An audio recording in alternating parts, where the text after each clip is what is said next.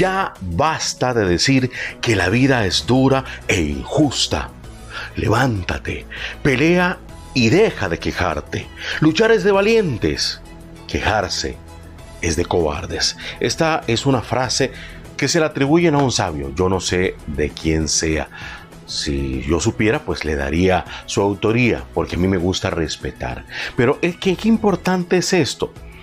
Muchas veces andamos por la vida diciendo, uy, es que la vida es injusta, ve a fulanito, ese tiene un carro, tiene una empresa, tiene una buena mujer. Bueno, y la pregunta, ¿qué has hecho tú?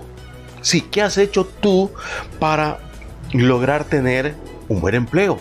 ¿Qué has hecho tú para lograr tener una buena mujer?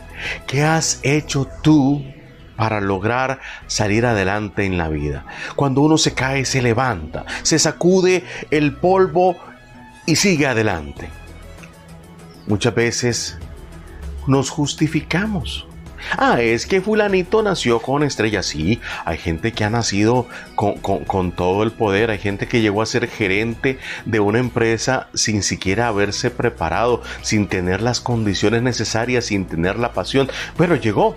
¿Y qué podemos hacer sobre eso? Nada. Hay que dejarlos que sigan en lo suyo. Ahora le pregunto yo a usted, ¿qué está haciendo usted para gerenciar su empresa? ¿Qué está haciendo usted para lograr sus títulos universitarios o su compromiso para ser un profesional, una persona que haga un oficio bien hecho. Alguien decía, si te dedicas a barrer una calle, hazlo de manera excelente, de tal forma que cuando digan esta calle que parece brillante, la barrió Denis Castillo, la barrió Juanita Pérez. Me explico, no hay que andarse quejando, no hay que andarse justificando. Mire que yo no tengo títulos universitarios. Bueno, ¿y usted qué es? ¿No tiene cerebro para estudiar? Ah, es que no tengo plata. Hay un montón de formas de estudiar.